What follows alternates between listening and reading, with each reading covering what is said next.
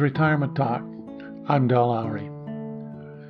Walking to the business area of Fairhaven, the small historical district of Bellingham, Washington, where we live, takes 15 minutes from our house. Yesterday we set off and didn't return for an hour and a half. What happened to extend our walk? Conversation. We saw people we knew and stopped to talk. It is a rarity. I know. Something has happened to the art of conversation, and it isn't good. I have a friend who either bought or invented, I'm not sure which, this little machine called a versograph. It records how often and how long a person speaks. The invention grew out of meetings he had with an old man's group. They would gather every week for a noon luncheon for conversation.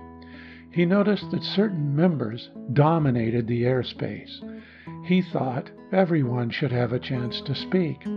He started to record the length of time each member spoke and then announced it at the next meeting, hoping that the miscreants would refrain from hogging the floor.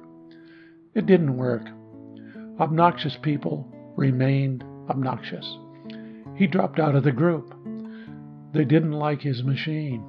At least the aggressive talkers didn't. They had no time for listening. Conversation depends on sharing some experiences that two or more people can discuss. This is a problem for retired people.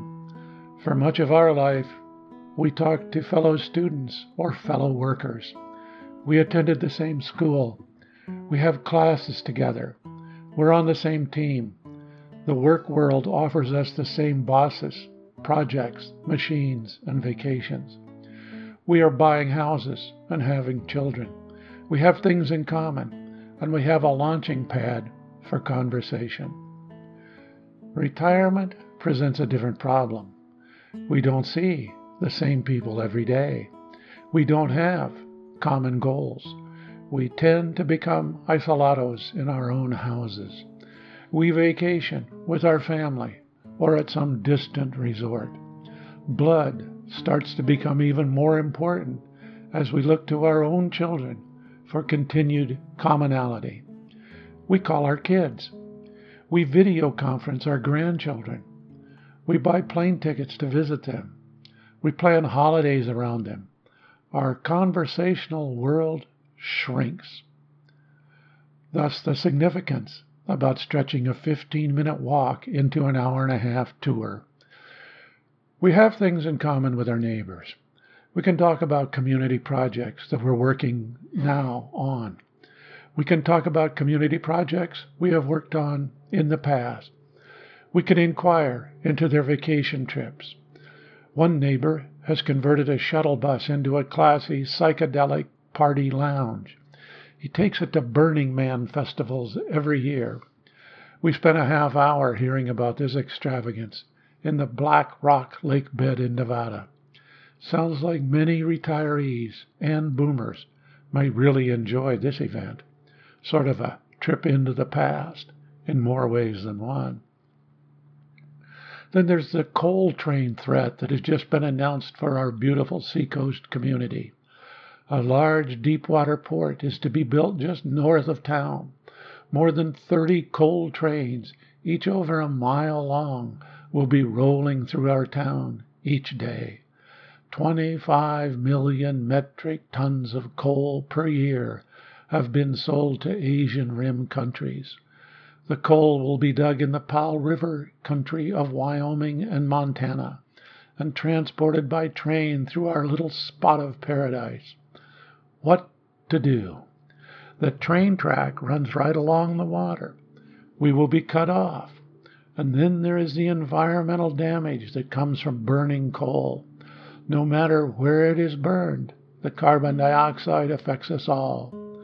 Unfortunately, our position is weak compared to corporate America, the Interstate Commerce Act, and the Supreme Court.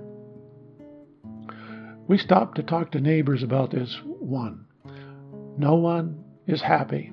No one believes that we have much of a chance to stop this intrusion. No one wants to accept it without a fight. We have a topic of conversation that might last for several years. We have something in common that will keep our minds and tongues busy. Back to the decline in conversational skills. Technology has to be one of the reasons. We sit inside our houses and watch our favorite TV shows.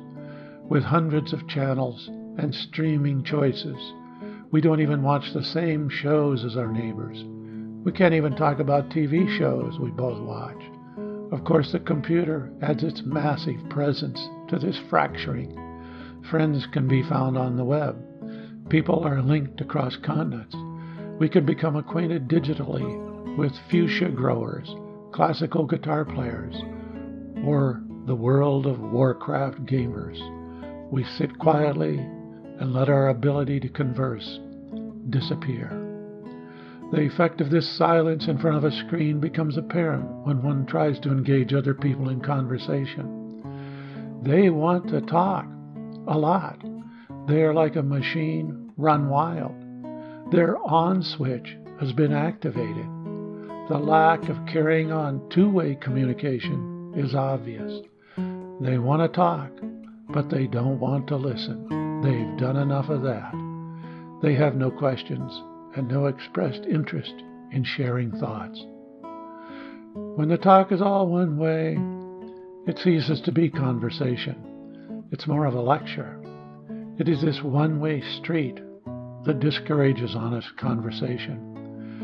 Retirement gives us time to think about what we are doing. We can learn to listen as well as talk whenever we get a chance. This is Retirement Talk. If you have questions, comments, or suggestions, contact Del at retirementtalk.org.